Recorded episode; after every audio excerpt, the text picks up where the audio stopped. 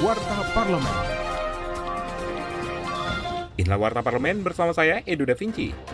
Anggota Komisi 6 DPR RI Nevi Zuairina meminta PT Perkebunan Nusantara atau PT PN3 memastikan regulasi yang menuangi restrukturisasi bisnis perusahaan milik negara tersebut. Hal ini disampaikannya dalam rapat dengar pendapat yang membahas restrukturisasi bisnis gula PT PN sebagai upaya mendukung swasembada.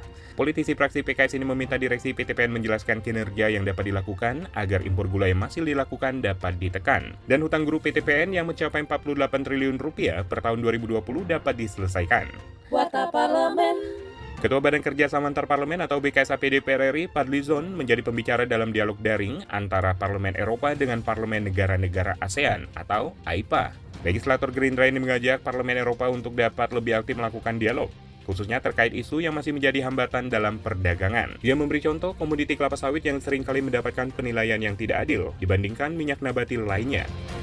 Informasi lebih lengkap kunjungi website dpr.go.id.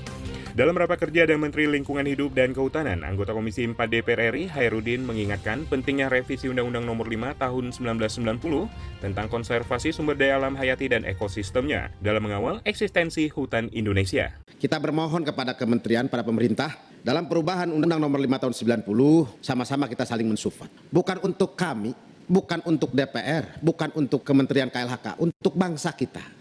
Kalau kita berharap Undang-Undang Cipta Kerja, dan kita tahu semua, kita butuh undang-undang yang sejajar yang mampu menjadi benteng pertahanan hutan hutan kita.